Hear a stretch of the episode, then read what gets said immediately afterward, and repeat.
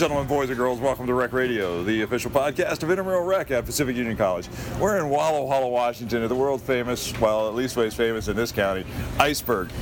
We're looking at the menu and we see they have a bacon shake, and we have one of their fine employees here at the Iceburg to kind of talk about the bacon shake. What is your name?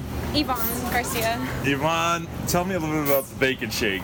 Are there any pigs sacrificed for the bacon shake? Um, not that I know of. I know that it's gluten free.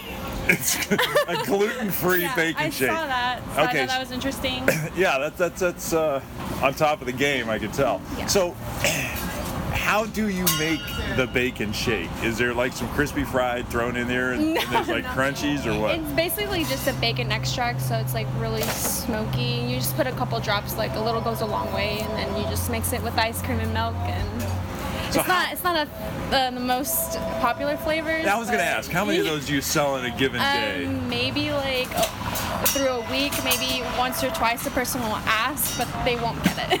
So maybe one a month you sell. maybe, maybe if that.